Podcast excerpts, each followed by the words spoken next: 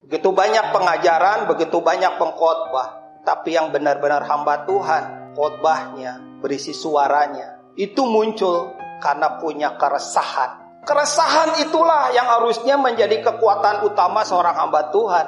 Keresahan itulah yang membuat kita terus nempel sama Tuhan. Keresahan itu yang membuat kita gak bisa meninggalkan Tuhan. Keresahan itulah yang mengerti yang Yesus katakan. Kamu di luar aku, kamu gak bisa berbuat apa-apa. Tapi gereja hari ini tanpa aku kamu bisa berbuat banyak. Segala sesuatunya dibuat, pengurapan dipalsukan dengan suasana panggung. Tapi jemaat harus bisa bedakan suaranya dan bukan suaranya. Jemaat juga bisa bedakan hamba Tuhan yang punya keresahan ilahi dengan yang gak punya. Itu akan terjadi pemisahan. Keresahan itulah yang membedakan.